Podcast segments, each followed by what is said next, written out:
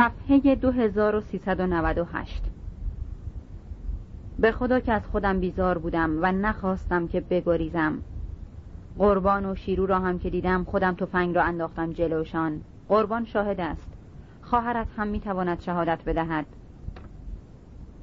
من من اصلا خودم هم نمی‌دانم چه کاره هستم و میان همچین داو معرکه های چی می‌خواهم.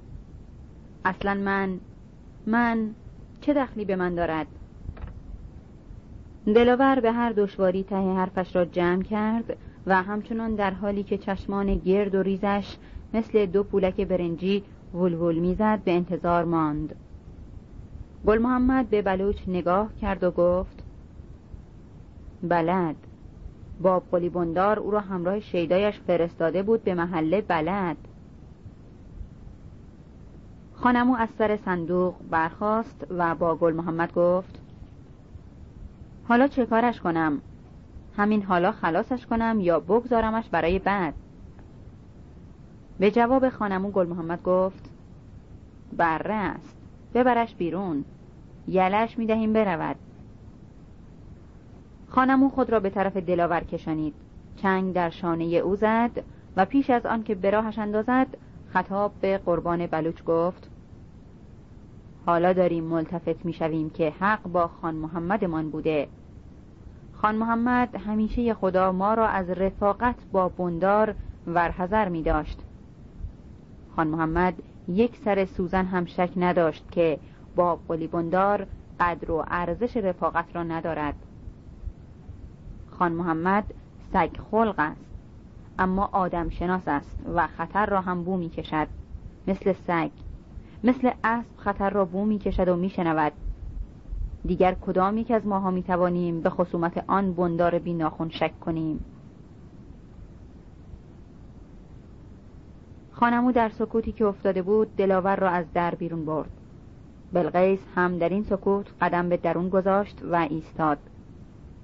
گل محمد به مادر نگریست و سپس با بلوچ گفت پس ما از هر طرف در محاصره افتاده ایم هم از طرف دوستان دیروز هم از طرف دشمنان همیشه امان خب قربان تو جناب فربخش را چطور می‌بینی؟ او چی بار دارد؟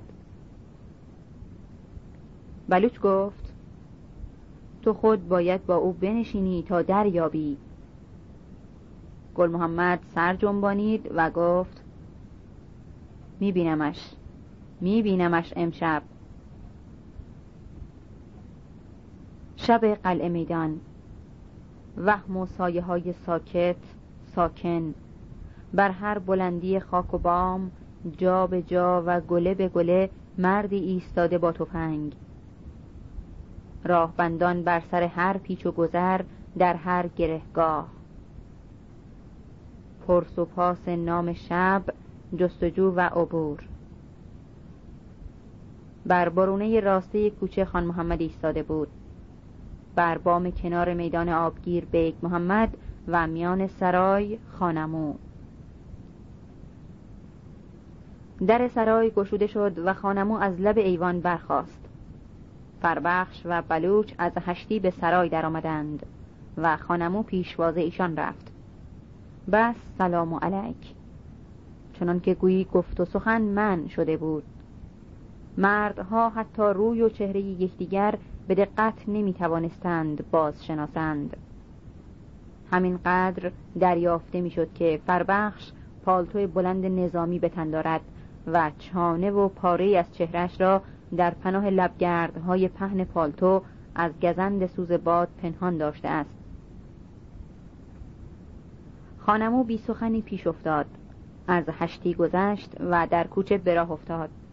هم بدان خموشی فربخش و بلوچ در پی خانمو به راه شدند صدایی مگر سایش بالهای بلند پالتو نظامی فربخش بر ساق نیم چکمه هایش شنیده نمی‌شد.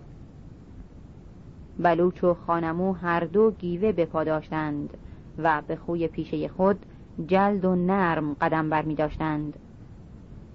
در گذر از کناره آبگیر میان بیگ محمد و خانمو گویه گذرا گذشت که بلوچ توانست چیزی از آن دریابد باد اکنون بالهای بلند پالتو فربخش را می تکانید و بر ساق نیم چکمه هایش می کوفت. چانه و پاره از چهره فربخش در پناه لبگردهای پهن پالتو پنهان و گم بودند و کلاه نظامیش تا پشت ابروهایش پایین کشیده شده بود راست اینکه فربخش تا حال چنین دیده نشده بود. به گمان خانمو فربخش این بار غیر از همیشه و دیگر می نمود چنان که خانموی کلمیشی حضور او گام برداشتن و سکوتش را به عیان حس می کرد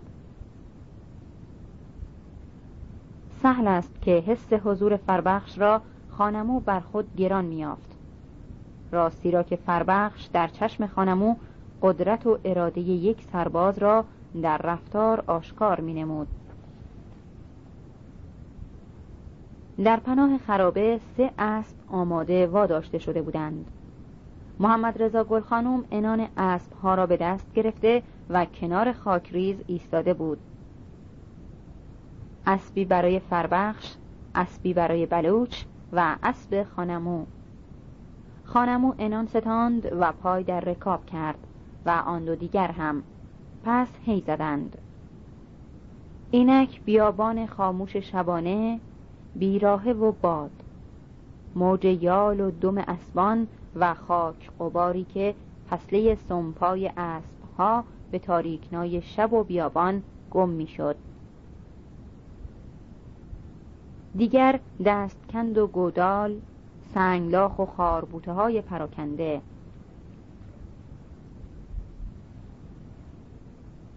باد و سکوت و سمکوب بینواخت اسبان و دیله هایی وحناک از دور. دیله شغالان و گرگ ها هرای زمستان. زمستانی اگرچه هنوز خشک. هوای زمستانه از آنکه رمگان کم کم به زیر سقف جاگیر شده اند. درون سمهای تپساران و یا به آقل ها شعله های ارقوانی آتش بر بیخگاه درونه ذره کال خشک.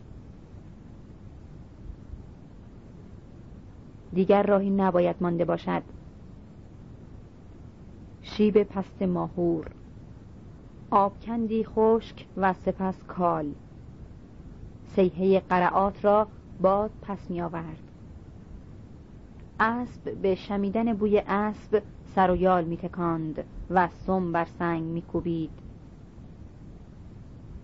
باد در های کال و در پناه چندان شتاب ندارد.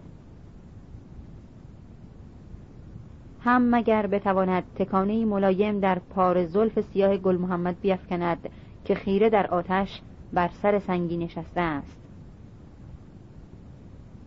ماییم. فرود آیید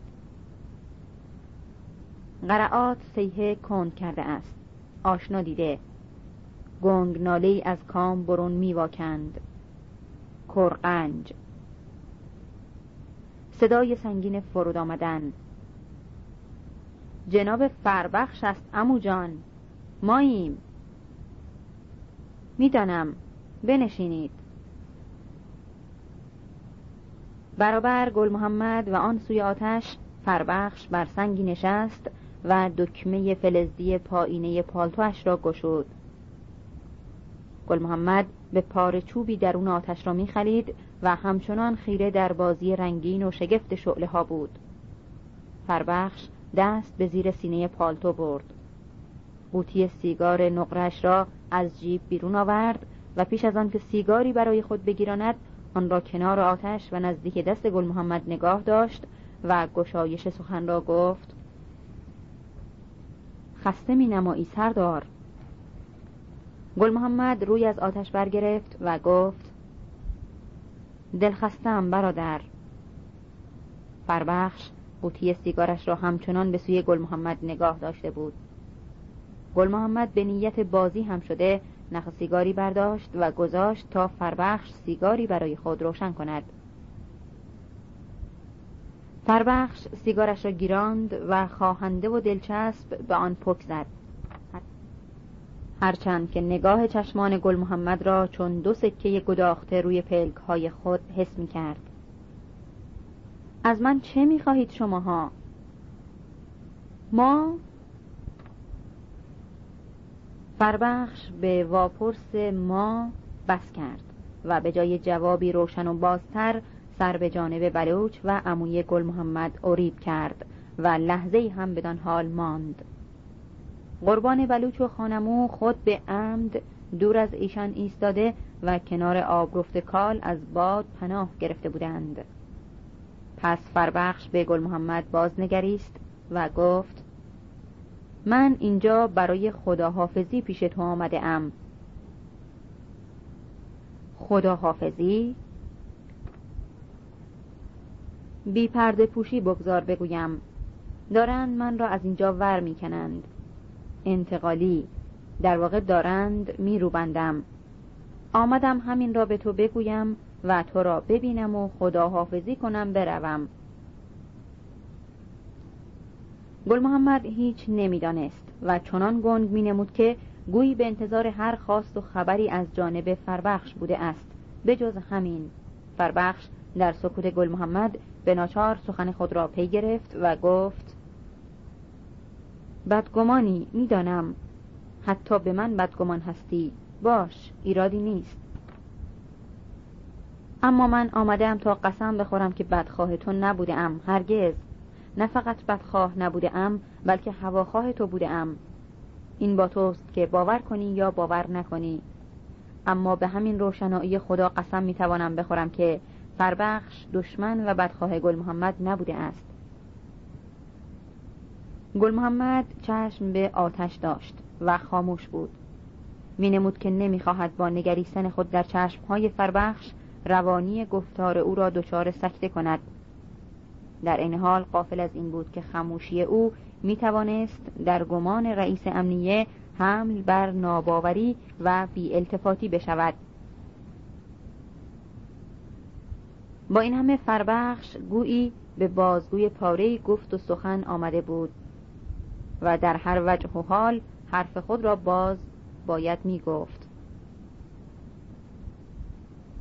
اگر نیامده بودم و با تو گفتگو نکرده بودم آسوده نبودم. چون یقین داشتم که تو از من دلچرکین میماندی این بود که آمدم. هرچند که به بهانه اتمام حجت با تو آمده ام. اما باز هم یقین ندارم که برایم گران تمام نشود. گیرم که گران تمام بشود. به جهنم. حالا که از اینجا بروم دست کم وجدانم آسوده خواهد بود. شاید سنگینی بار وجدانم زیاد اذیتم نکند. اقلا اقلا بگذار به همین فریب دلخوش باشم. گل محمد سر برآورد و در پرتو بازی شعله ها به چهره افروخته فربخش نگریست. فربخش از روی شانه گل محمد در بیابان تیره می نگریست و کیس زیر چشمهایش گهگاه به طور نامحسوسی لرزهی خفیف داشت. لحظه با سکوت گذشت. پس آنگاه چنان که با دیگری نادیده و نادیدنی فربخش گفت آخر من هم روزگاری مرد آرزومندی بوده ام روزگاری نچندان دور می‌خواهند بکشندم ها فربخش را چکش کلام گل محمد به خدا آورد و او بی اختیار ته سیگارش را درون آتش افکند و بی نگاه در چشمهای او گفت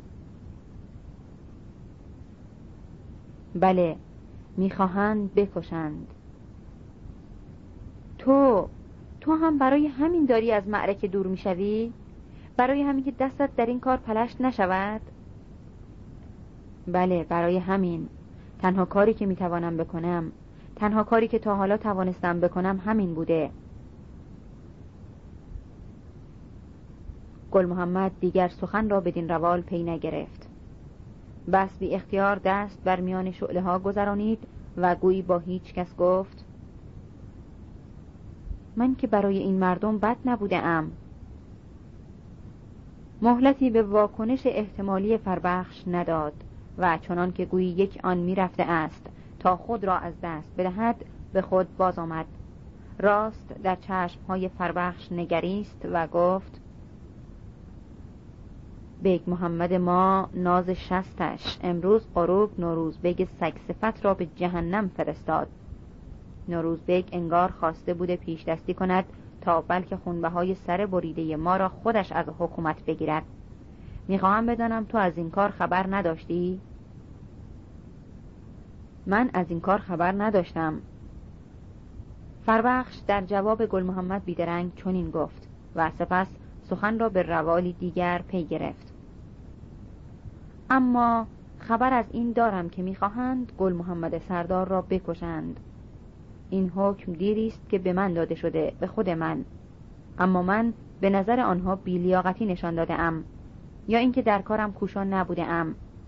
به هر حال و به هر دلیل سرگرد فربخش چون به هدف تعیین شده دست نیافته منتقل می شود.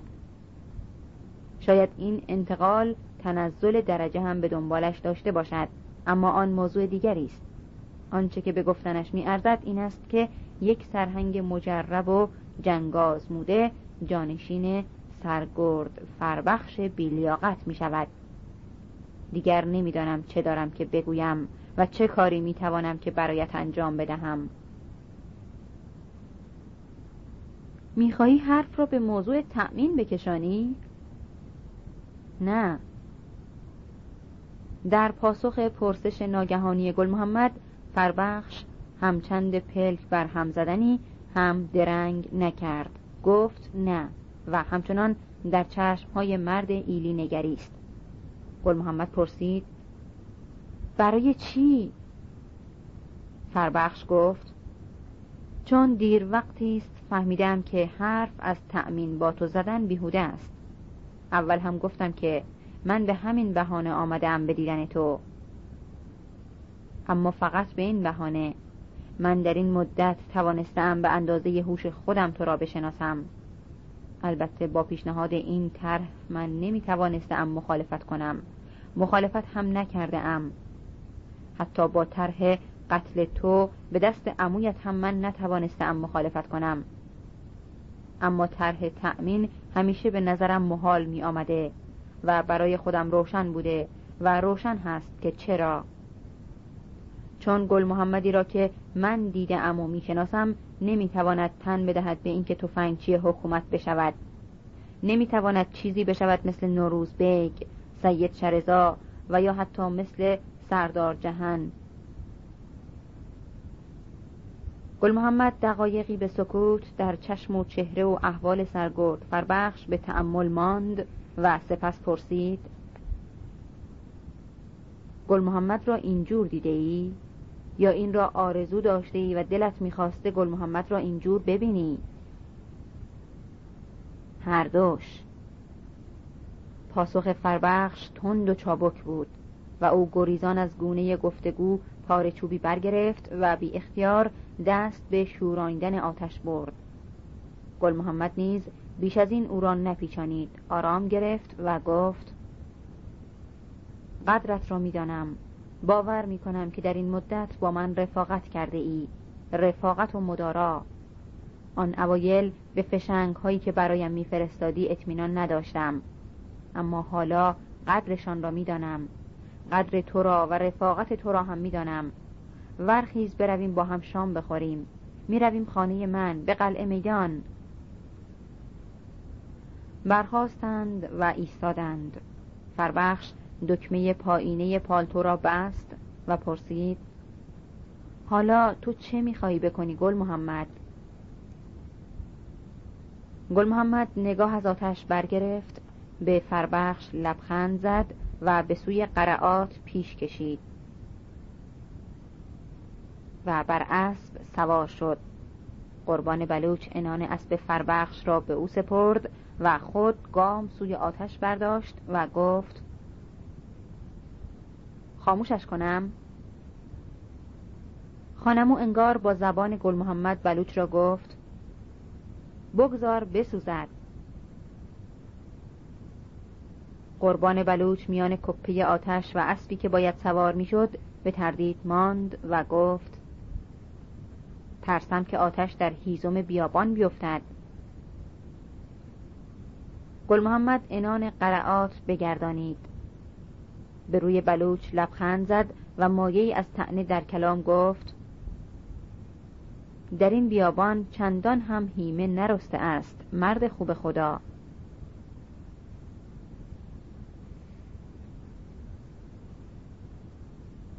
صفحه 2405 بخش 28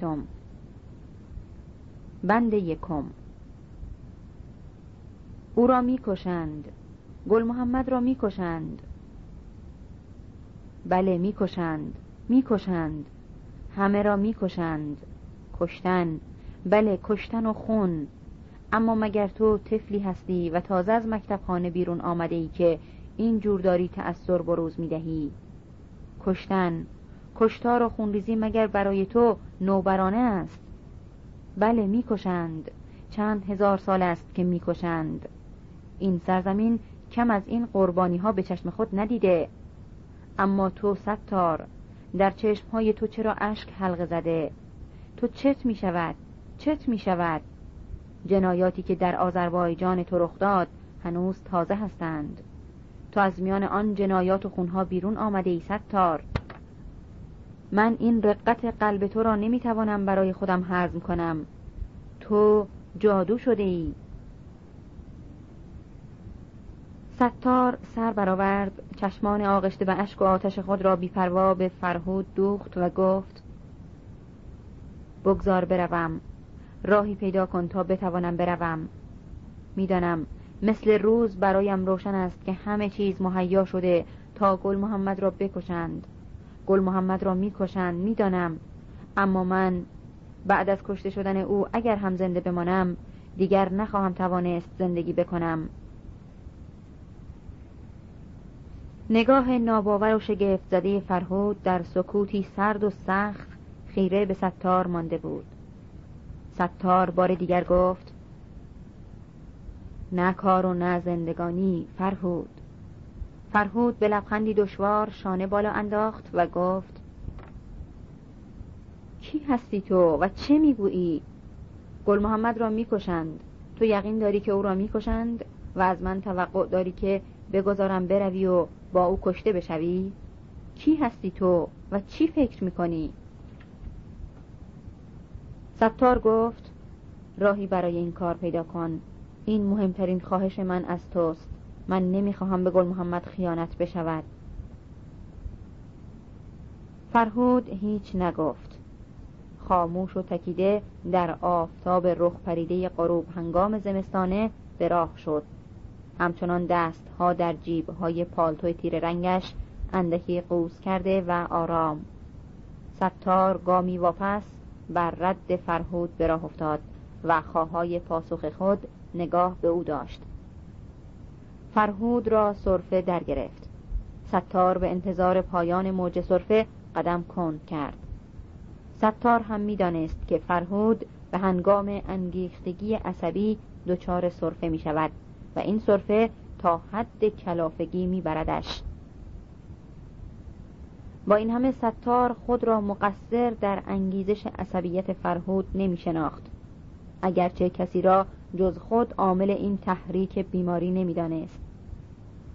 فرهود این مرد تکیده و سمج و تلخ گوشت پسله ضربه‌ای که ژاندارم های رضاخان در قار سنگی مشهد بر اجلاس مخفی نزدیک به هشتاد نفر فرود آورده و رفیقانش را از دم تیغ گذرانیده بودند نیمه جانی به در برده بود و در زندان نیم ساخت رضاخان در مشهد تا مرز فرسودگی پیش برده شده بود. و از پس پنج سال عذاب دو پار استخوان بیرون آمده بود و ناخوشی ریه ها یکی از بسیار عوارضی بود که او هنوز گرفتارش بود. فرهود اکنون دستها را از جیب بیرون آورده بود. کف دستها را بر زانوها ستون بالاتنه کرده بود و متصل صرفه می کرد ستار بر کنار راه ایستاده بود و به فرهود می نگریست. سایه فرهود چارچنگولی بر خاک نمناک کنار راه مسلا چسبیده بود و مرد مشتی استخوان درون پالتوش. به نظر ستار عاجز درد می نمود کلاه دوردار فرنگیش با هر تکانی که از صرفه بر او آرز می‌شد روی سرش لغ می‌خورد و گردن باریکش تکیده تر به نظر می رسید. استمرار کشنده صرفه ها ستار را هم کلافه کرد. پیش رفت و دست بر پشت فرهود گذاشت و به دست دیگر بازوی او را فشرد. صرفه می رفت تا آرام بگیرد. اما پشت و بازوی مرد همچنان مرتعش بود و می لرزید سرانجام خمیدگی تن را راست کرد. دور دهان و آب روی گونه هایش را با دستمال سفید و پاکیزش زدود و نفسی آزاد کرد. چهرش اکنون به شدت برافروخته بود. مویرک های چشمانش به خون نشسته بودند و پیشانیش کبود بود و قلبش میکوبید. ستار همچنان بازوی او را به دست گرفته بود و خود از یاد برده و نگران چشم به نیم رخ ملتهب مرد مینگریست. فرهود به او برگشت و چنان که در دنباله گفتگویی که انجام گرفته بود گفت ما برای زندگی و به عشق زندگی کشته می‌شویم نه اینکه به عشق کشته شدن زنده باشیم. اما تو خودت هم متوجه نیستی که برداشت وارونه از اصول پیدا کرده ای. عشق قربانی شدن عشق مرگ.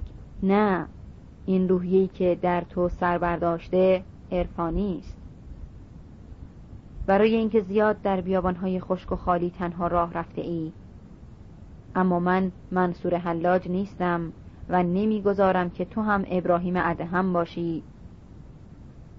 من یک شعری باف هستم و تو هم یک پینه دوز. من و دیگران همچنین خود تو حسن صباه هم نیستیم. نه پس من اجازه نمی دهم که رفیق هایم اینجور خودشان را نابود کنند.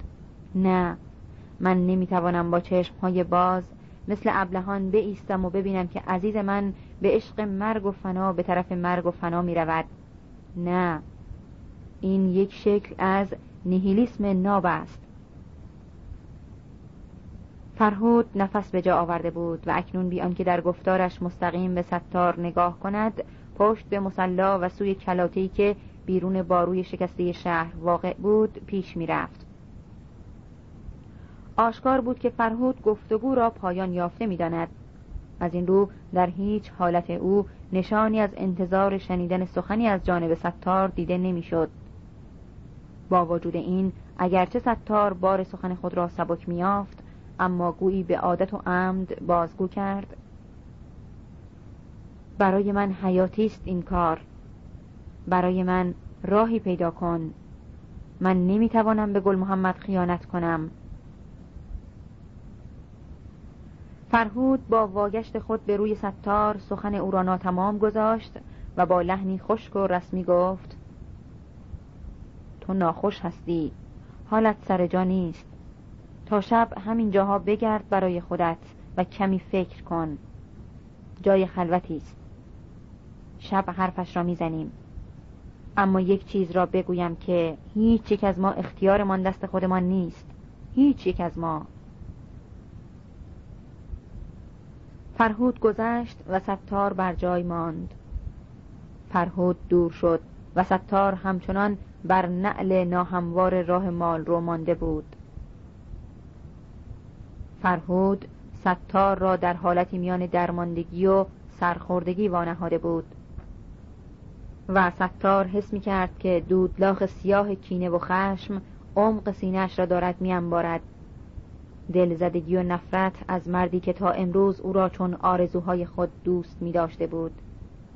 نفرتی که نفرت به خود را نیز همراه داشت. که نفرت به آنچه دوستش میداری با نفرت به خود آغشته و عجین است. دل سیاهی ستار هم از این روی بود. از اینکه خشم و نفرتش پیش از هر چیز و بیش از هر کس به خودش متوجه بود.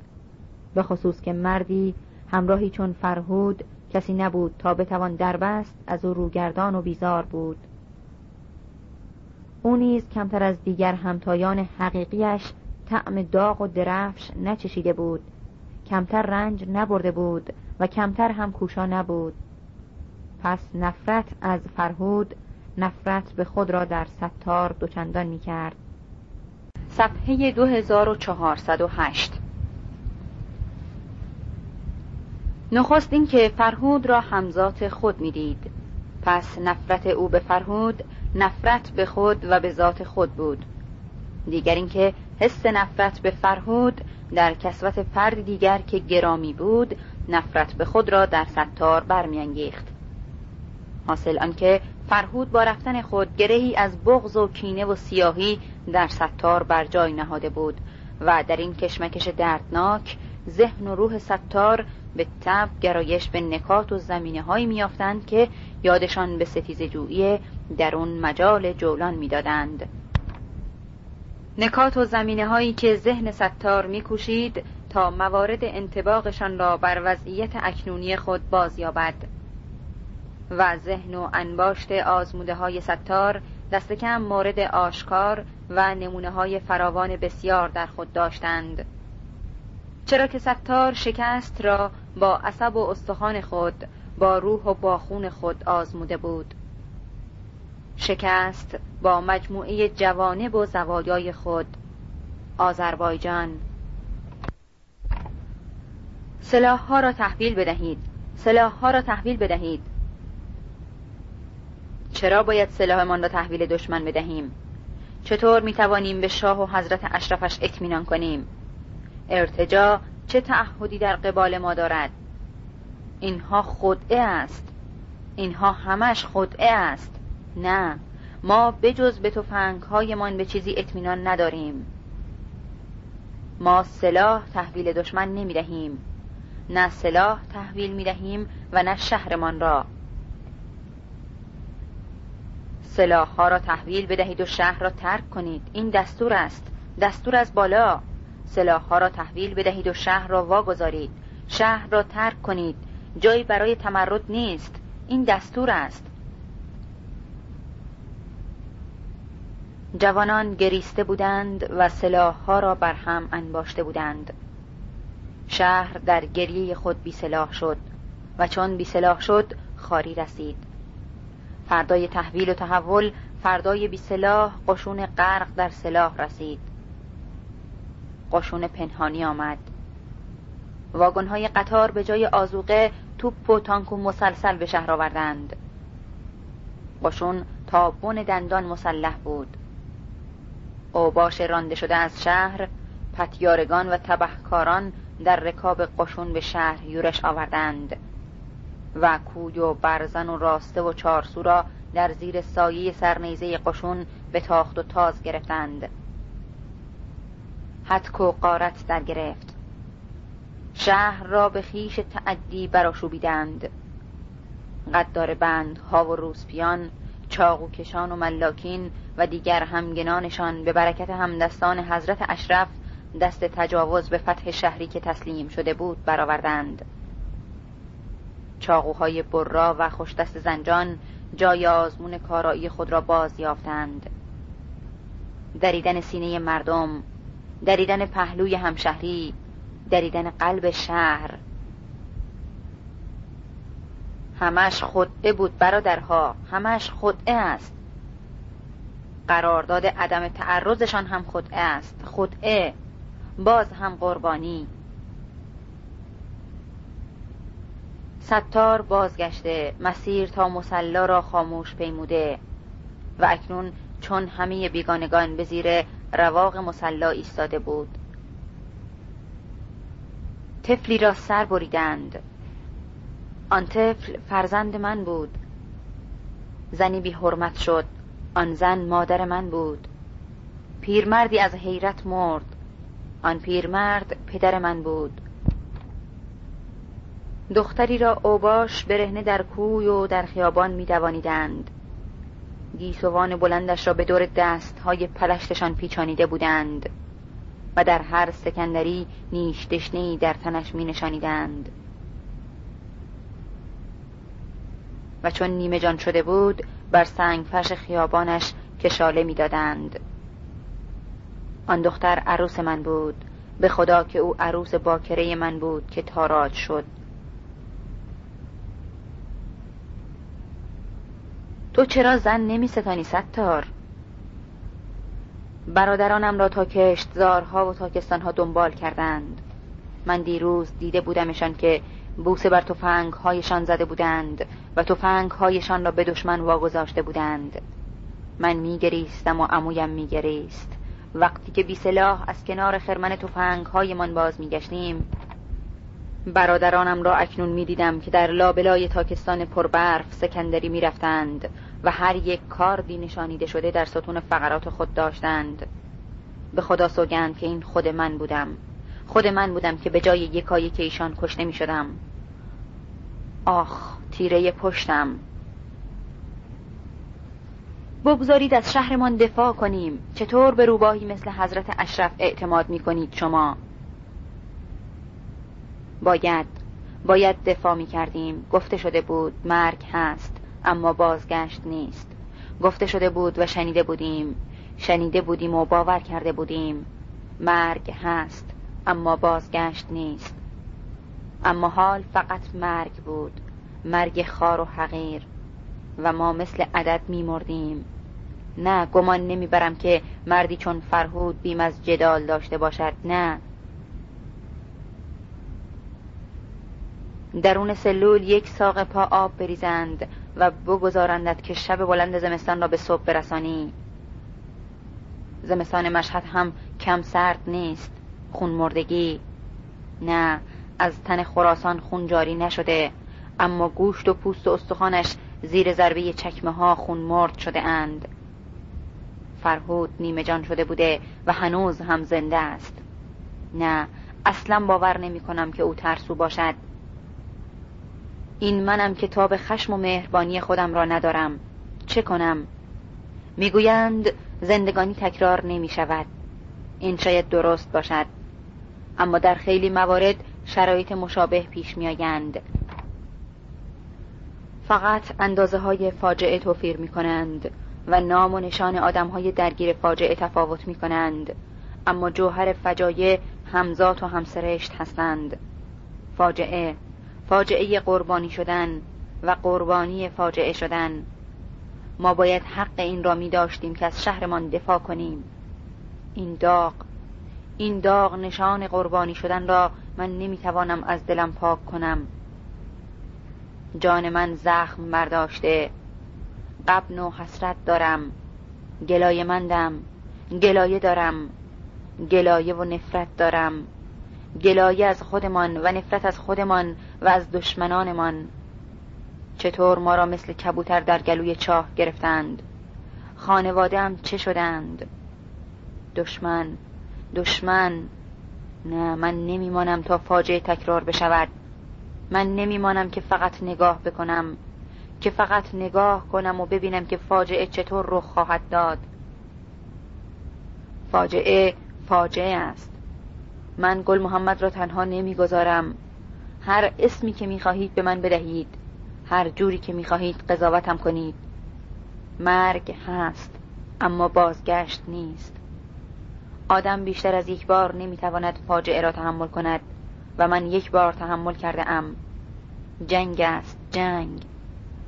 فقط اندازه های جنگ ها توفیر می کنند اما خود جنگ جنگ است جنگ. جنگ و پیکار را چنان خمیر مایه و سرشتی است که معیارهای روزمره را برهم می‌زند و به ویژگی های آرمانی ذهن آدمی نیز دگرگونی هایی شتابناک می بخشد. گرچه در پیکار و در کشاکش نبرد آدمی در معیار خود تا حد عدد نزول می کند گرچه در میدان بیترحم نبرد آدمی بیش از هر هنگام به حد رمه و عدد نزول می کند اما امید چیرگی بر خسم به خصوص که هدف از نبرد آزادی و عدالت باشد.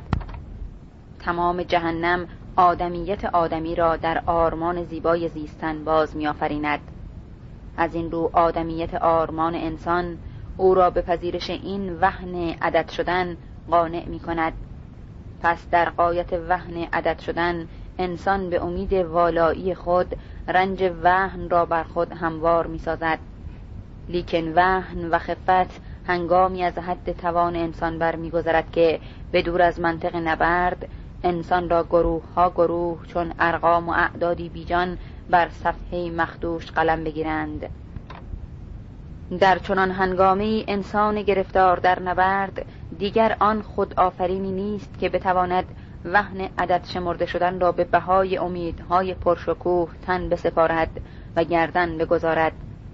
در آن هنگامه آدمیزاده عددی زاید است که قلم گرفته می شود آدمیزاده موجودی است چیزی است که دور ریخته می شود پس حقارت مطلق تحقیر مطلق. مرگ هست اما بازگشت نیست. اما چنین نشده بود. مرگ پذیرفته شده بود و بازگشت هم. مرگ و هم بازگشت. فقان که ناگهان همه چیز باژگونه شد و راستی را که ورق برگشت. مرگ و بازگشت با هم آمدند و به همراه خاری و فروشکستن از درون به بیداد برخاست. پس ذلت تسلیم آغاز شد. ذلت تسلیم به ذلت. خار و بیکس و بیار در چنگ و دندان گرگ های هار.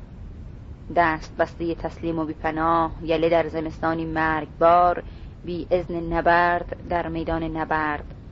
با فرمان تسلیم آدمی به تصور عدد شد. عدد و رقم. ارقامی آشفته بر صفحه مخدوش تاریخ. و ارقام خط زده شد. قلم گرفته شد. قلم بر خط خیانت. اما آدمی کی عدد تواند شد؟ بگذارید تا دفاع کنیم بگذارید تا از شهرمان و از انقلابمان دفاع کنیم. نه سلاح به حریف بسپارید و خود عقب بنشینید. ولایت خمسه در تقسیم بندی کشوری جزو آذربایجان نیست. ولایت خمسه جزو ایران که هست. ما چرا باید دروازه آذربایجان را به دشمن بسپاریم؟ جای جدل نیست. ما دست صلح فشرده ایم رفیقان. آزادی برای ایران برای تمام ایران. اما نه به بهای مرگ آذربایجان. ما قسمتی از آزادی هستیم. بگذارید از قسمتی از آزادی دفاع کنیم. آزادی تقسیم پذیر نیست رفیقان. ما قول آزادی گرفته ایم ما دست صلح را فشرده ایم دست شیطان را هم مگر می شود فشرد؟ بله وقتی لازم باشد بله. بگذارید مغزتان حرف بزند. شما قلبتان به جای مغزتان نعره می‌زند. سیاست هستین انتخابات سراسری برگزار خواهد شد. گفتگو و مجادله بس. حکم صادر شده است. بس اما آدمی کی عدد تواند شد؟ بیست هزار نفر. بس چهار نقطه در کناری راست عدد دو بیست هزار نفر. نه اینان عدد نبودند. نفر هم نبودند. مردمی بودند. مردم. فقط قیام و فقط نهزت نبودند. آزادی بودند. بیرق عدل و آذر آزادی. جلوه آرزوهای هزارگان. قلب سرزمینی بود که براتش شده بود.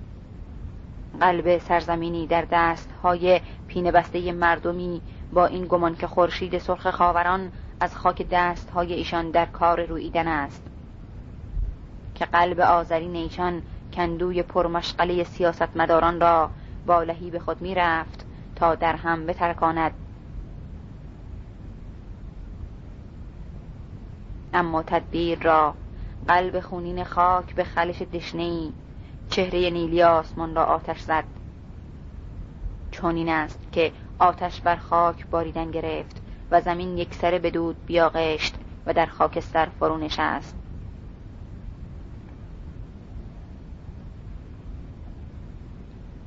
شکست؟ نه این شکست نبود. این شکست هم نبود. فقط مرگ بود. مرگی از تیره خاکستر شکست نبود چرا که شکست را صدای شکستن هست. صدایی گواه ایستادن که صدای شکستن یعنی ایستادن ایستاده ایستادن و از آن پس شکستن و این شکست نبود. خیت شدن بود یخ کردن و سمرش نه خون شکستن که خاکستر مردن بود. سوخته شدن. در این کار کار واژگونه شده بود. طبیعت کار دیگر سمره شکست بود.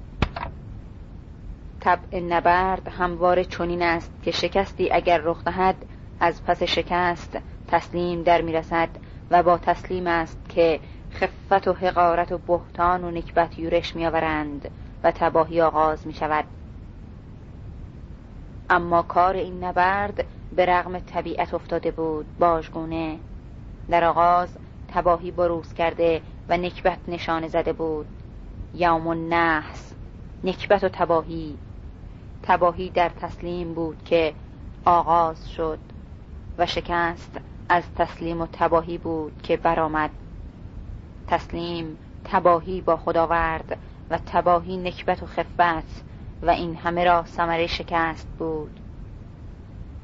درک شکست باور قریبانی شکست کار باژگونه. سلاح ها را به حریف بسپارید و خودتان شهر را ترک کنید. دیگر جای جدل نبود. خانه از خیش و خودی خالی شد تا دشمنان خیش و خانه در آن سکنا بگیرند و دشمنان آمدند.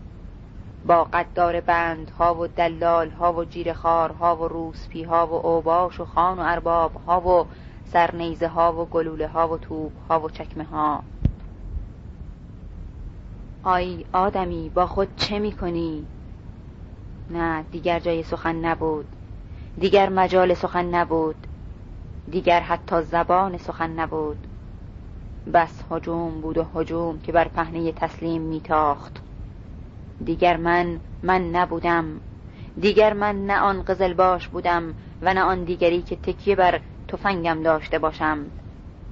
بلکه من آن عددی بودم که مثل مچلها با چشمان ابله خود به انتظار سهم آزادی خود از سرانگشتان فربه حضرت اشرف وامانده بودم. دیگر من آن دهقان نبودم تا خیش انقلاب را در خاک سرزمین خود فرو بنشانم. بلکه من آن رعیت پیر گیج و مبهوتی بودم که خود نمی‌دانستم در قدوم باز آمدن ارباب پسرانده شده پارینه زمینم گوسفند قربانی کنم یا اسپند بر آتش بریزم.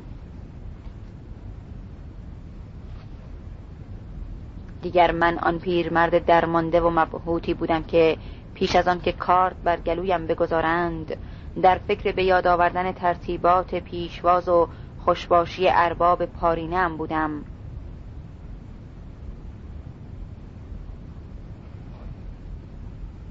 مزدورهای سلطان محمود زلفقاری مرغ و خروسهایم و گوسالم و دخترم را به تاراج می بردند و من با چشمان مبهوت و ناباورم فوران خون را از گلوگاهم تماشا می کردم و هنوز یقین نداشتم که این سرمایه تیغه کارد است که در قضروف های خرخری من به کار افتاده است.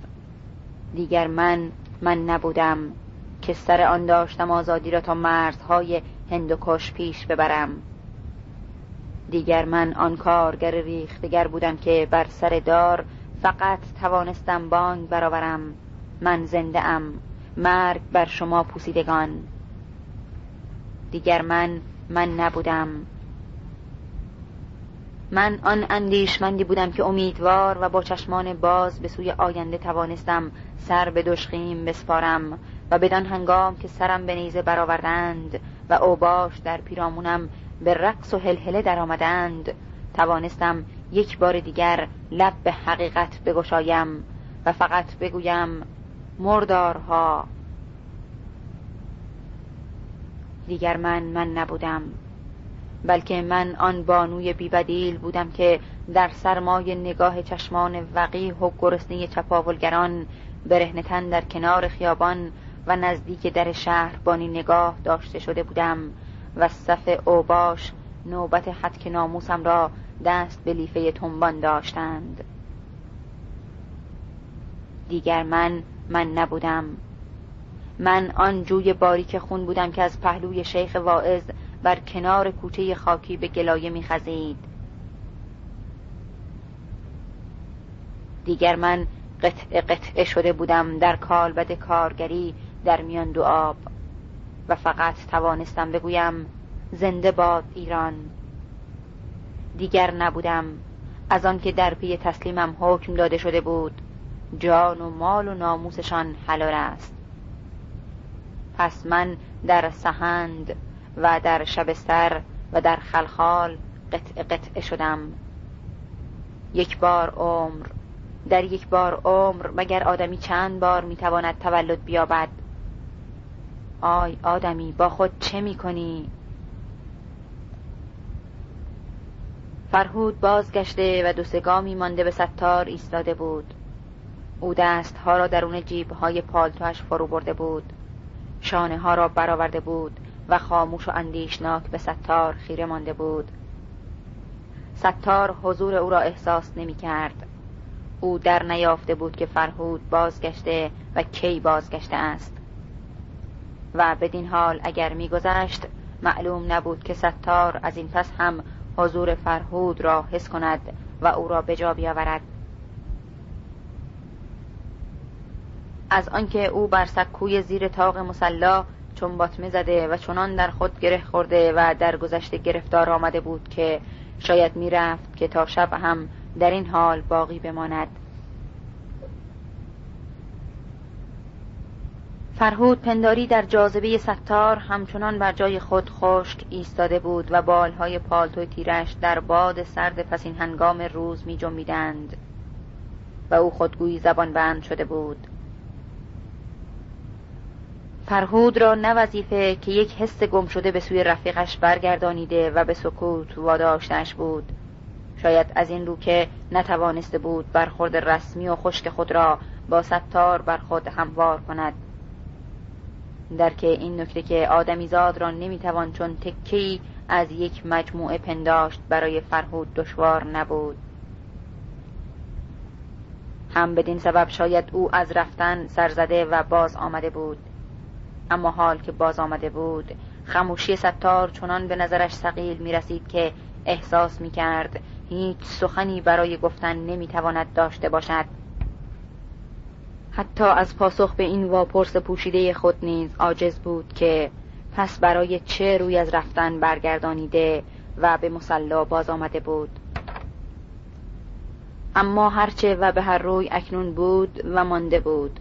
و اگرچه ماندن خود را خالی از مقصود می‌دید اما به باز رفتن هم نمی توانست اراده کند. پس تا چه پیش آید نگاه از ستار برگرفت و به غروب نظر کرد. در پشت پاره های کبود ابرهای سرد خورشید بی تلاشی ایستاده بود. فرهود قدم برداشت و نزدیکتر به رواق مسلا برابر ستار ایستاد. چنان که پاپوش ها و پاچه های شلوارش می توانستند در نگاه ستار قرار گرفته باشند. اگر البته چشم های ستار نگاه افسون شده خود از گذشته برگرفته باشند. پیشواز می‌رفتند. پیشواز قشون. رهبرانمان پیشواز قشون می‌رفتند. جنازه ها کنار خیابان افتاده بود. رهبران نوکران از روی جنازه ها میگذشتند و پیشواز قشون می‌رفتند. اما قشون خودش آمده بود. جنازه ها گواه بودند. کنار دیوار مسجد کبود جنازه ها را بارگاری می کردند و می بردند تا بیرون شهر در گورهای جمعی دفن کنند. از روی جنازه ها قدم های دو مرد تسلیم خیانت پیشواز می رفتند تا کلید انقلاب را تسلیم قشون کنند. چقدر مشمعز کننده چقدر چندشاور. در همان حال اوباش در کار کندن آسفالت کوچه و خیابان شهر بودند. بعد از آنکه سینمای شهر را به آتش کشیده بودند از میان خون و خرابی از میان مرگ و آتش و یخبندان قدمهای خیانت پیشواز قشون می‌رفتند. هلهله اوباش هلهله اوباش. مرگ هست اما بازگشت نیست. مرده ها؟ او که می گفت مرگ هست اما بازگشت نیست. مرده ها؟ باید مرده باشد نه مرده؟ باید دق کرده باشد. زیاد به گذشته فکر می‌کنی ستار؟ زیاد. گذشته از من جدا نمی شود رفیق فرهود. گذشته با من است. تو یکی دو هفته ای باید استراحت کنی. نه من حالم بد نیست. فرهود شوخی جدی گفت حال من بد است. اکنون سایه های گنگ و رنگ پریده دو مرد بر هموار و ناهموار زمین یله می رفت و می‌شد تا از هم واگسلد. از آنکه غروب در کار پایان گرفتن بود. خاموش و در خود به کلاته صالح نزدیک شدند. استخر پیش رویشان بود و درخت برهنه و خشکیده توت در باد میلرزید. رویه آب علفی رنگ استخر را باد ورق می‌زد و زغواره های روی آب به پایین دست رانده شده و بر کنج و کنار جمع شده بودند. دو مرد بر لب استخر ایستادند. هم قامت می نمودند مگر اینکه ستار اندکی فروتر در خود دمی در خاموشی گذشت. فرهود اوریب شد و به ستار نگریست. ستار نگاه در آب لرزان گفت من احتیاج به استراحت ندارم رفیق فرهود. من پیش گل محمد می روم چون که به همه این بازی های شما شک دارم. فرهود که دستهایش از سرمای قروب هنگام زمستانه به دشواری جمع می شدند سیگاری بیرون آورد و روشن کرد. دمی خاموش ماند و سپس در حالی که نگاهش بر فراسوی استخر در گذر بود گفت یقین دارم که قصد لجبازی با من نداری اما از پافشاریت هم تعجب می کنم ستار گفت من به این نتیجه رسیدم که باید بروم. ما نباید گل محمد را تنها بگذاریم. فرهود گفت من در فکر این هستم که ما باید از شکستی که تجربه و تحمل کرده ایم چیزی بیاموزیم. ستار گفت من اگر یک چیز از تجربه گذشته آموخته باشم همین است. یا عهد مکن یا به عهد وفا کن. راه از کلاته میگذشت و پشت باروی کهنه شهر به دروازه نیشابور میپیوست. فرهود گام از یال زاله استخر فرو گذاشت و چند مرغ و ماکیان از سر راه به رم دور شدند. کلاته را گذشتند. فرهود هنوز خاموش بود و به تهمانده سیگارش پک می‌زد. ستار گفت شما می توانستی راهی پیدا کنی. اطمینان دارم. فرهود ته سیگارش را دور انداخت و گفت کاش می توانستم. کاش می توانستم. تو بیش از حد پافشاری می کنی ستار. ارتجا دنبال بهانه است تا دست به سرکوب بزند. واقعا برای سرکوب دنبال بهانه می گردد. خوب توجه کن چه می‌گویم. در شهرهای شمالی دست به توقیف و تبعید رفقای ما زده اند. جاهای دیگر هم شروع کرده اند. پلیس در هر شهرستان جایی به نام کمیسیون امنیت درست کرده که وظیفش تعقیب و شناسایی و بازداشت رفقای ماست. در هر جایی به تناسب شرایط محل دنبال مستمسکی هستند. تا دست به توقیف افراد بزنند. صفحه 2417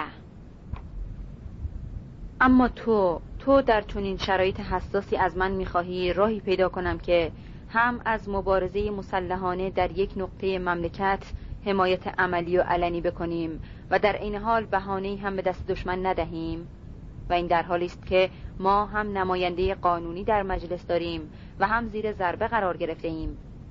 آخر من چه راهی می‌توانم پیدا بکنم؟ تو خودت را به جای من بگذار و با حفظ احساس مسئولیت راهی پیدا کن. اما اما فقط به یک نکته توجه کن که ما نمی‌توانیم و نباید دوگانه عمل کنیم. یعنی چون این حقی نداریم. این حد اقل رعایت انضباط در حفظ یک پارچگی است. خب حالا خودت را جای من بگذار و خودمان را به جای سایرین فرض کن. ستار باز هم با خود گویه کرد. یک راهی باید باشد مگر همین خودش یک توطعه نمی‌تواند باشد؟ چرا هست فقط یک راه. ما می توانیم گل محمد تو را از این منطقه دور کنیم و مخفی نگاهش داریم. قبول می کند فرهود از رفتن باز ایستاده بود و با سراحت در چهره ستار خیره مانده بود. ستار پاسخی نداشت. راست اینکه به عقل و برهان قانع شده بود اما به دل همچنان گرفتار بود. در این حال به خود نمی‌دید تا درستی سخن فرهود را آشکارا تایید کند. از این رو چون کودکی لجباز و یکدنده بی آنکه به صحت رأی خود اعتقاد داشته باشد خاموش و خیره به خاک مانده بود. پس فرهود این بار با مایه از درشتی و سراحت سختتر گفت اما اگر قبول نمی کند اگر قبول نمی کند که از معرکه دور بشود و یا اینکه چند سباهی مخفی بشود روشن و سریح به تو می‌گویم که ما نمی‌توانیم و حق نداریم که تشکیلات و جان کسان خودمان را قربانی نظر و رأی گل محمد بکنیم. خلاص. شما همه چیز را قربانی کرده اید جناب رئیس. آذر ماه سال 25 همین دیروز بود. همه عالم و دنیا با خبر شده اند جناب رئیس. شما چطور بی اطلاع مانده اید؟ امروز بعد از ظهر در دانشگاه تیرش زده اند. در دانشگاه تهران. درشکچی با فرهود چنین گفته بود. فرهود به ستار نگریسته و از درشکچی پرسیده بود مرده؟ شاه کشته شد؟ نه شاه کشته نشده بود.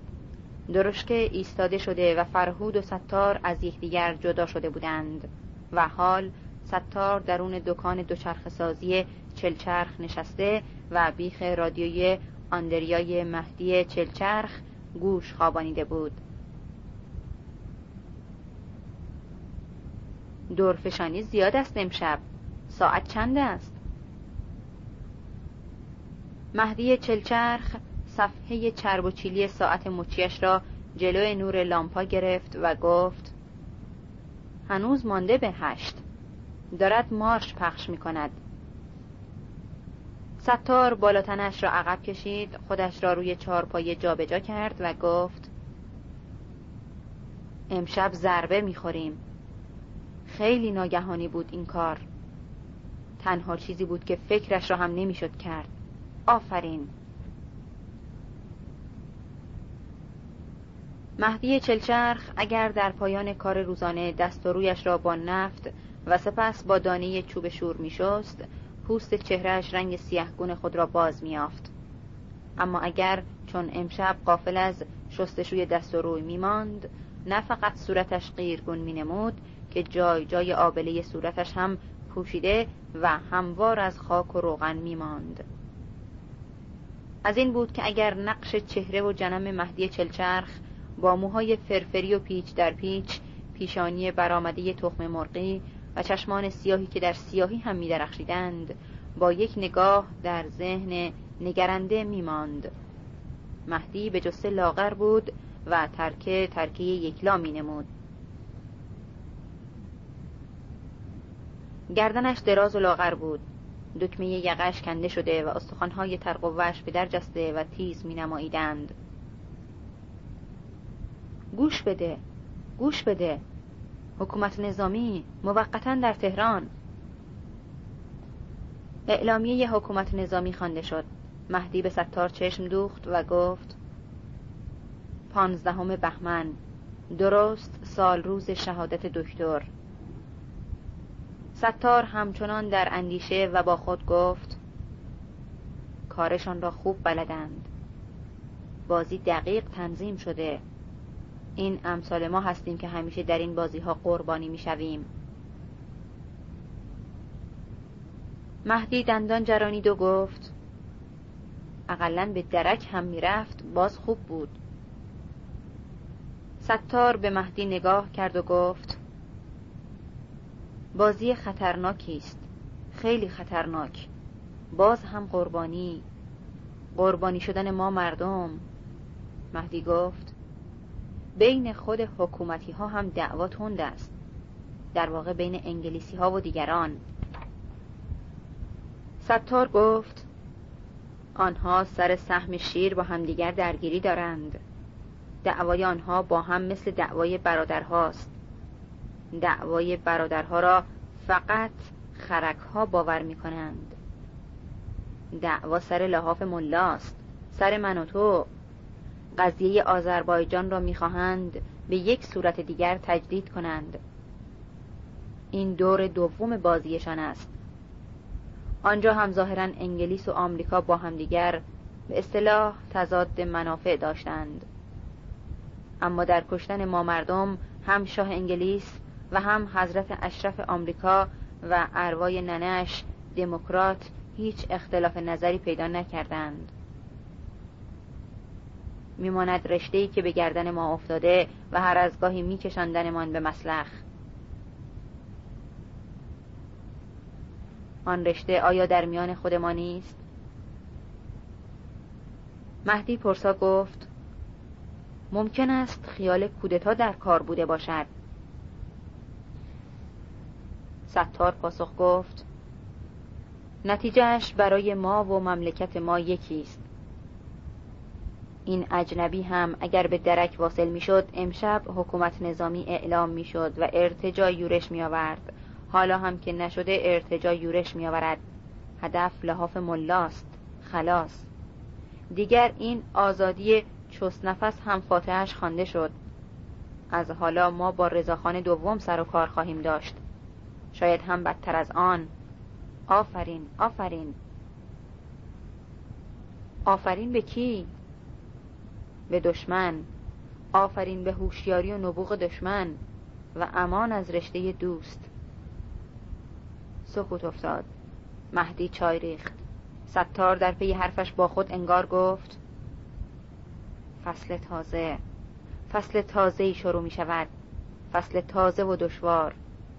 خدای من. من که حسابهایم را واکنده ام مهدی پرسید مقابله؟ ستار برخواسته بود و می‌رفت تا از دهانه پستو به دکان برود. پرده پاره و چرب را پشت شانه خود فرو انداخت و قدم به درون دکان گذاشت. از کنار ردیف دوچرخه های کرایعی مهدی که بافت در بافت چیده شده بودند به پشت در دکان قدم کشید. لحظه درنگ کرد و سپس شکاف در دکان را به نرمی واگشود و به خیابان نگاه کرد. سوز سرما بال می‌کشید و جا به جا گله نور کمجانی کناره های خیابان را روشن می کرد. خیابان خالی و خلوت بود. بس شبه دو پاسبان در پیادهرو مقابل به آرامی در عبور بود.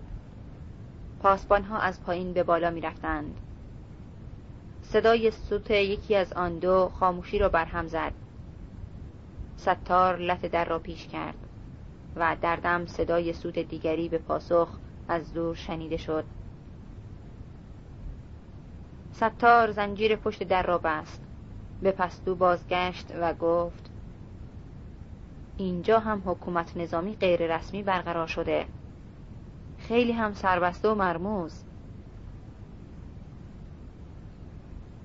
مهدی استکان خالی چای را روی رادیو گذاشت و خنده پوشیده بر لب گفت چی به نظرت می‌رسد؟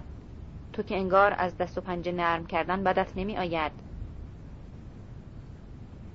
ستار به برق چشم های مهدی نگاه کرد و گفت من هنوز هم عقیده دارم که آزادی از دهان توپ بیرون می آید اما حالا که با دستهای خالی در پستوی دکان تو نشسته ام و منتظرم که هر لحظه آن دو تا پاسبان در دکان را باز کنند دارم باور می کنم که برای کاری کردن همچه عقیدهی یکی دو سال دیر شده.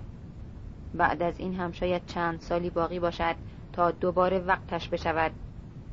چون که مردم هوس هوس شعلور نمی شوند به وقتش اگر کبریت را کشیدی کشیده ای اما وقتش که گذشت باز هم کارت می شود هیزم جمع کردن و هیزم جمع کردن.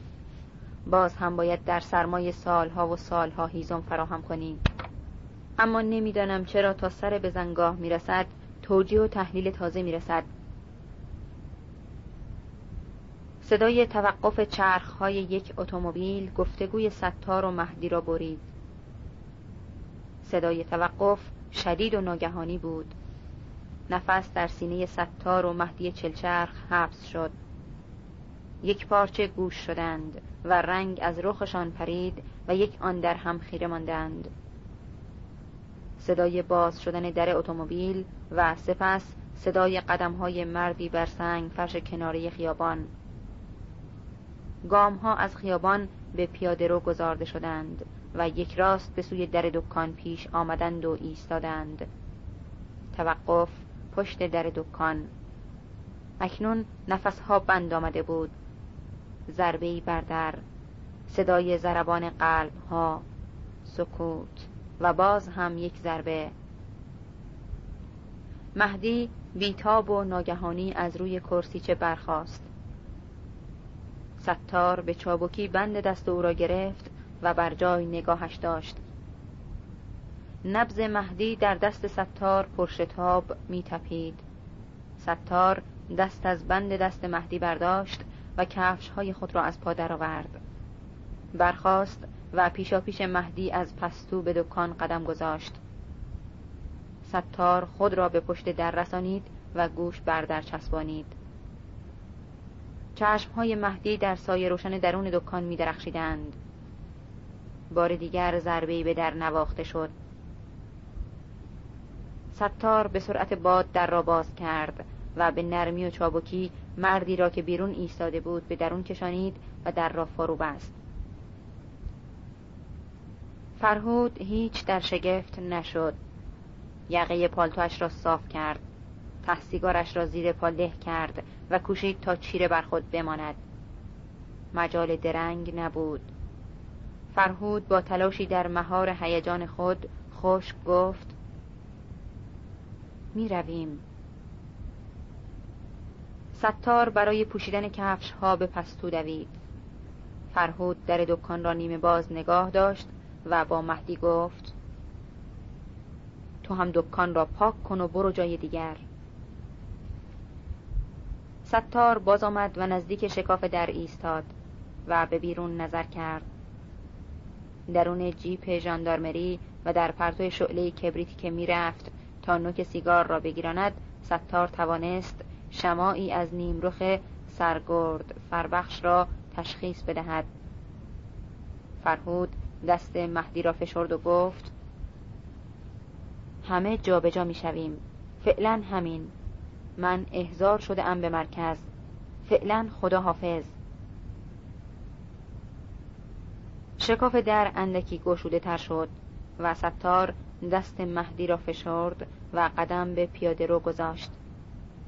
فرهود نیز از دکان بیرون رفت. مهدی تا اینکه فرهود درون جیپ جا بگیرد و ماشین به راه بیفتد همچنان از شکاف در بیرون را نگریست.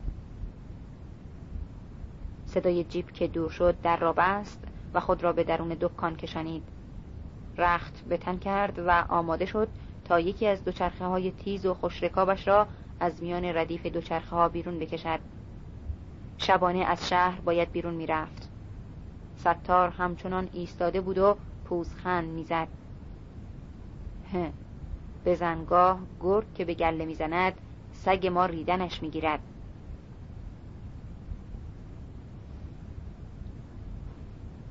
صفحه 2423 بند دوم.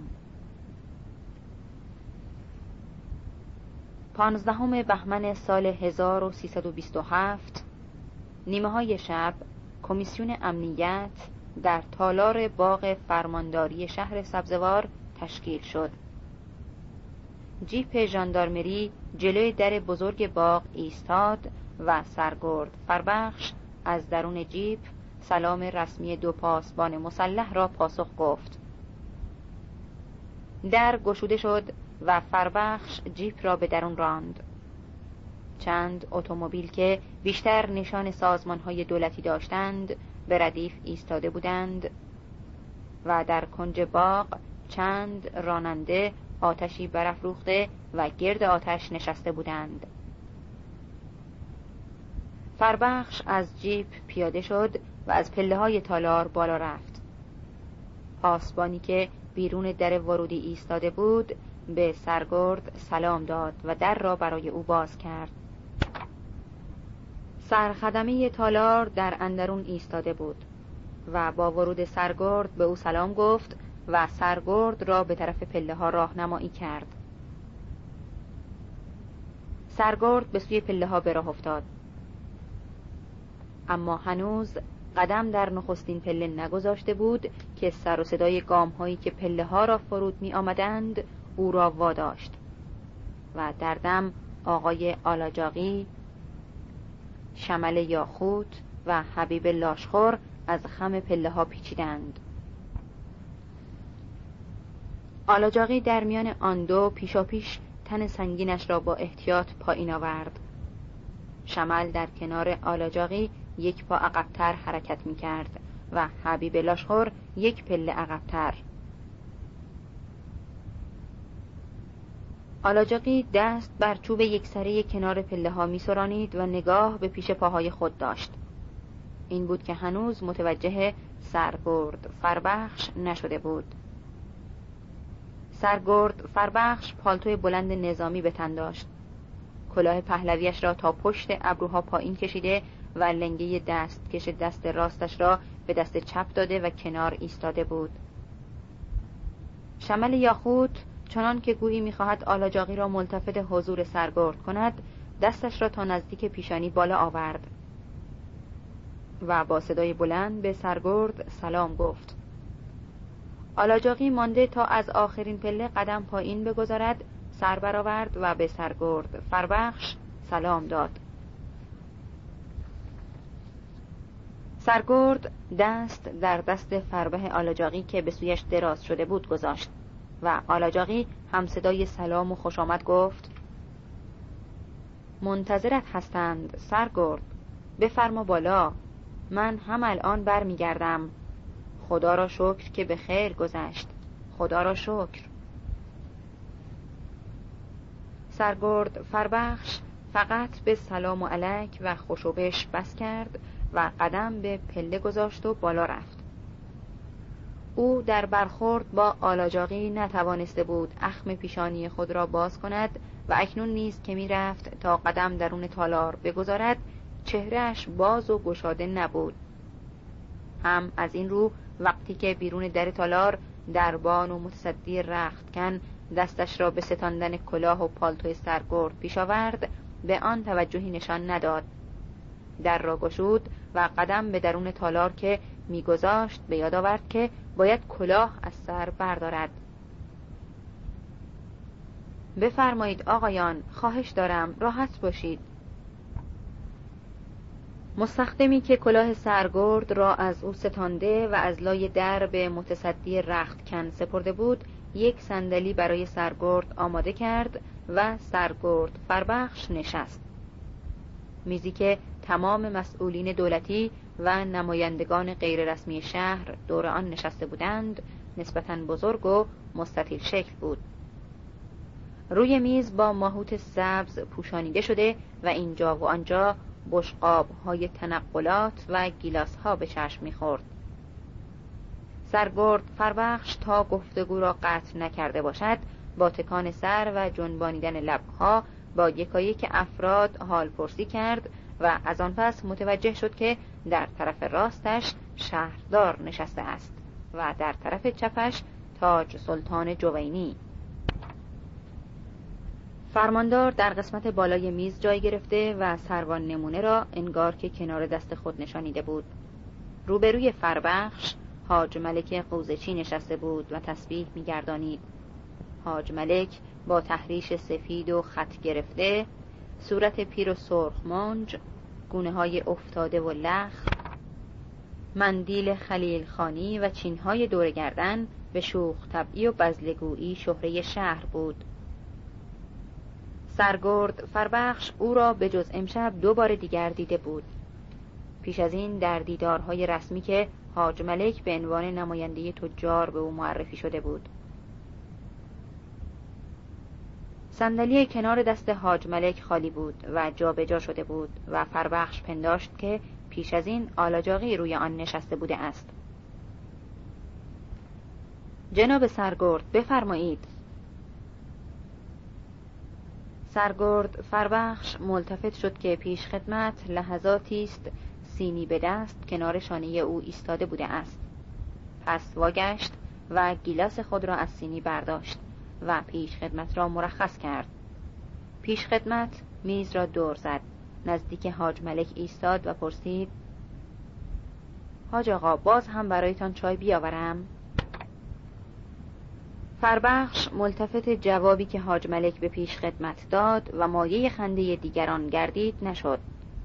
آقای فرماندار هم مهلت به کنجکاوی فربخش نداد و پسله خندهی که چندان هم نپایید گفت حقیقتا که هر چقدر بخندیم و هر چقدر شادی کنیم کم است. ما حقیقتا باید شکرگزار باشیم که شاهنشاه عزیز ما را از شر سوء قصدی که به وسیله یک مشت از خدا خبر ترتیب داده شده بود به برکت لطف خودش به سلامت و عافیت نجات بخشید. حقیقتا من عرایزم را بار دیگر تکرار می کنم گرچه جناب سرگرد در جریان جزئیات امر قرار گرفته اند اما منباب رسمیت تکرارش بیزرر است. حقیقتا ما به شکرانی سلامت و عافیت اعلی حضرت همایونی تصمیم داشتیم فردا جشن بگیریم و بخواهیم که شهر را چراغانی کنند. البته این پیشنهاد به موقع از طرف حاج آقا ملک داده شد که بسیار هم مناسب است. ایشان مشورت کردند که تصمیم دارند بازار را چراغانی کنند و مراسم دعاگویی به جان اعلی حضرت برپا کنند. من به شخص حقیقتا با این پیشنهاد از جان و دل موافق هستم و حقیقتا فکر نمی کنم که دیگر آقایان هم نظر دیگری داشته باشند. آنچه موضوع بحث است این است که برنامه را طوری تنظیم کنیم که این مراسم هرچه با تر برگزار بشود. البته ناگفته نگذارم که از جانب جناب سروان غزنه خبرهایی به ما رسیده. که این خبرها حقیقتا در تمام مملکت شایع شده که اخلالگرهای وطن فروش قصد دارند در سراسر ایران تمام مراسم و تظاهراتی را که به شکرانی عافیت و سلامت اعلی حضرت برپا می شود برهم زنند. و مردم بیگناه را به خاک و خون بکشانند. حقیقتا بعد از خبر دستگیری سران خائن این اخلالگران در پایتخت بنده یقین دارم که آنها بیکار نخواهند نشست. البته حقیقتا آقایان تاج سلطان و آلاجاقی نظر دارند که می شود با دست خود مردم جلوی این اخلالگران را گرفت. و پیشنهاد دارند که می توانند علاقمندان و هواخواهان اعلی حضرت محبوب را از دهات، روستاها و حتی ایلات به شهر آورند تا جلوی این دسته های خائن را بگیرند. من به شخص با این عقیده موافق هستم. حقیقتا موافق هستم که مردم حق دارند احساسات خودشان را نسبت به شاهشان ابراز کنند و گمان می کنم که آقایان شهردار و رئیس شهربانی هم در این باره با من هم عقیده هستند. البته که نظر آقای رئیس دادگستری هم بله جناب کاردانی بله نظر جناب کاردانی هم همین است. به همین منظور من دستور داده ام که اتوبوس های مسافربری فردا کار خودشان را تعطیل کنند و به راهنمایی افراد آقایان تاج سلطان و آلاجاقی بفرمایید بنشینید جناب آلاجاقی.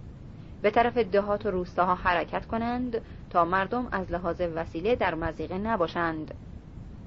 پیشنهاد دیگری از جانب جناب سروان غزنه که خودشان زخم این اخلالگرها را هم خورده اند ارائه شده که حقیقتا ابتکاری و بسیار جالب است. جناب سروان غزنه پیشنهاد دارند که عدهای از مجرمین جنه و حتی عدهای از مجرمین جنایی را با مسئولیت خودشان برای فردا از زندان آزاد کنند و همراه عدهای از پاسبانها و مأمورین شهربانی البته با لباس شخصی اجازه بدهند که در تظاهرات شرکت کنند و منویات قلبی خودشان را ابراز کنند. این طرح ابتکاری البته آنقدر جالب است که حقیقتا من را به محض اینکه شنیدم مجاب کرد و حدس می‌زنم که آقایان هم هوش و فراست جناب قزنه را تحسین می کنند. در این کار البته همکاری ژاندارمری و مأمورین جناب سرگرد فربخش البته در لباس شخصی حقیقتا بسیار مؤثر و لازم است که جناب سرگرد با هوش و ایمان ذاتی خودشان متوجه حساسیت اوضاع هستند بنابراین علا رقم توته های اخلالگران اجنبی و علا رقم تلاش های مذبوحانه آنها ما کار خودمان را به این ترتیب دنبال می کنیم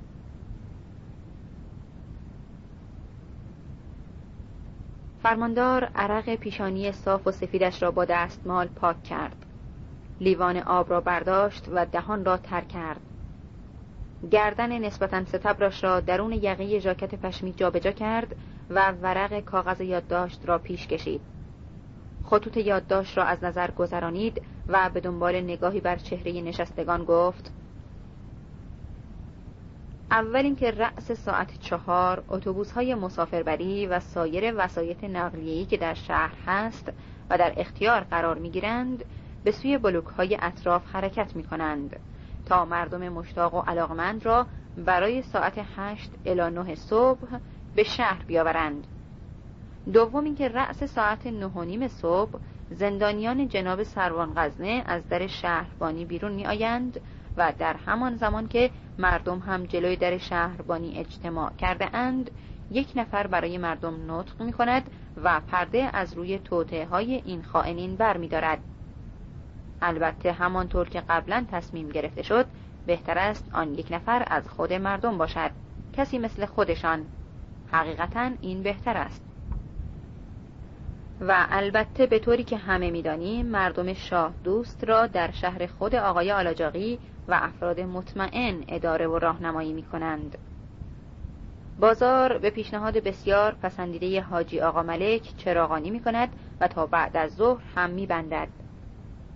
مراسم دعاگویی که باز هم پیشنهاد حاجی آقا ملک است بعد از ظهر برگزار می شود چون تا بعد از ظهر مجال هست که حقیقتا توطعه اخلالگران را خود مردم خونسا کنند. به همین مناسبت مراسم دعاگویی به جان اعلی حضرت همایونی در عین حال و حقیقتا به معنای خلاص شدن از شر اجانبی که آرامش شهر را هم مختل کرده اند خواهد بود. البته و حقیقتا علاج واقعه را قبل از وقوع باید کرد. به همین جهت کمیسیون امنیت تشخیص می دهد که به منظور پیشگیری از هر گونه توطعه‌ای همچنان که در اطلاعیه فرمانداری نظامی مرکز تصریح شده همین امشب سران خائن این اخلالگران دستگیر و به جای زندانیانی که فردا آزاد خواهند شد بازداشت بشوند.